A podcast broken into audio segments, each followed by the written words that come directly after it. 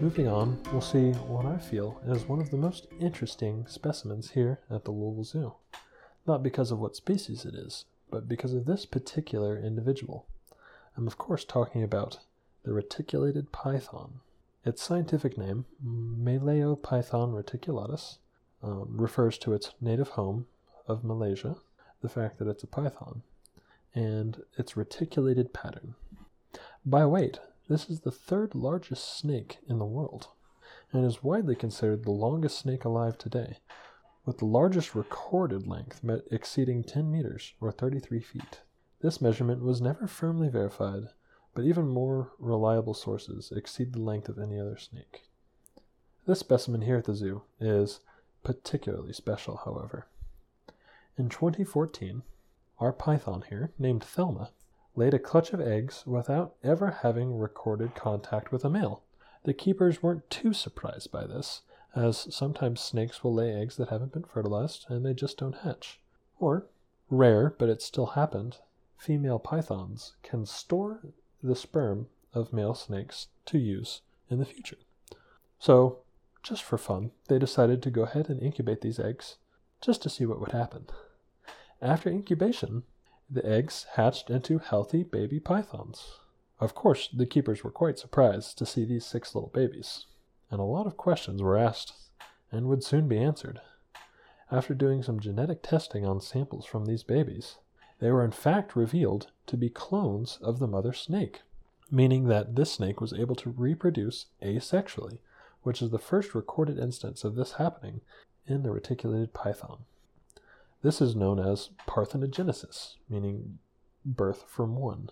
And this proud mama, because of this fact, is one of my Louisville Zoo highlights. Across the way, from Thelma here, we can see Romulus, the Louisville Zoo's Komodo dragon. The scientific name of the Komodo dragon is Varanus komodoensis. Varanus is Arabic for lizard beast, which is certainly an appropriate name, and komodoensis refers to its island home of Komodo. The Komodo dragon is the largest of the monitor lizards, which on their own are the largest of all lizards. They can be up to 10 feet long and as much as 150 pounds. As you can see, Romulus here has a lot of growing to do. It is hotly debated whether the bite of the Komodo dragon is venomous. However, what we do know for sure is that it contains an anticoagulant, meaning that once a Komodo dragon has bitten its prey, they aren't going to stop bleeding unless they receive medical attention. When my uncle was serving in the United States Navy, he spent some time stationed in Australia, and they gave them very specific instructions for how to deal with an attacking Komodo dragon. See, Komodo dragons are hunters, and they prefer to take down their prey themselves. Um, so, what you're supposed to do is lay flat on the ground and let them just run over top of you, which seems pretty scary to me, but I'm sure the US Navy knows what they're talking about. My uncle was told that if he were to remain standing and just stand still, instead of going around him, the Komodo dragon was liable to climb over him, and its long serrated claws are sure to do a lot of damage if it does something like that. Now, you know, folks, if a Komodo dragon charges you, you better lay down. Next up, we have the Sheltopusik, or as it's more commonly known, the glass lizard.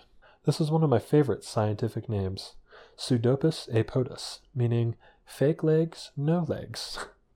this lizard is in fact aptly named as it has no legs, but is still a lizard rather than a snake. Like some other lizard species, it is capable of detaching its tail when threatened through a process called autotomy. This severed tail then can break itself into several pieces, hence the name glass lizard, as its tail seems to shatter like glass. I like this guy in particular because it calls to mind the biblical tale of the serpent who was punished for tempting man with the loss of his legs. Here is a creature that has not only lost its legs, but certainly once had them sometime in the past. Now that's neat.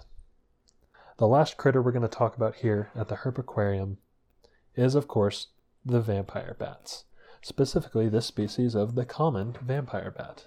Its scientific name Desmodus rotundus means two thirds of the way around, perhaps referring to its semi spherical shape. This bat is one of three bat species that are hematophagic, meaning that they only feed on blood.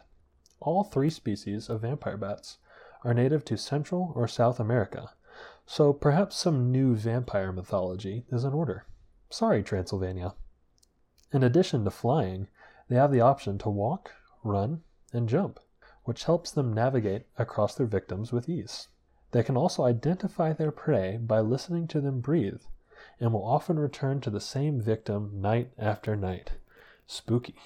And perhaps appropriate given that we're recording shortly before the Halloween event begins. As you finish making your way through the HerpAquarium, keep in mind we'll meet you next at the Islands Pavilion and talk about a different kind of bat. See you there.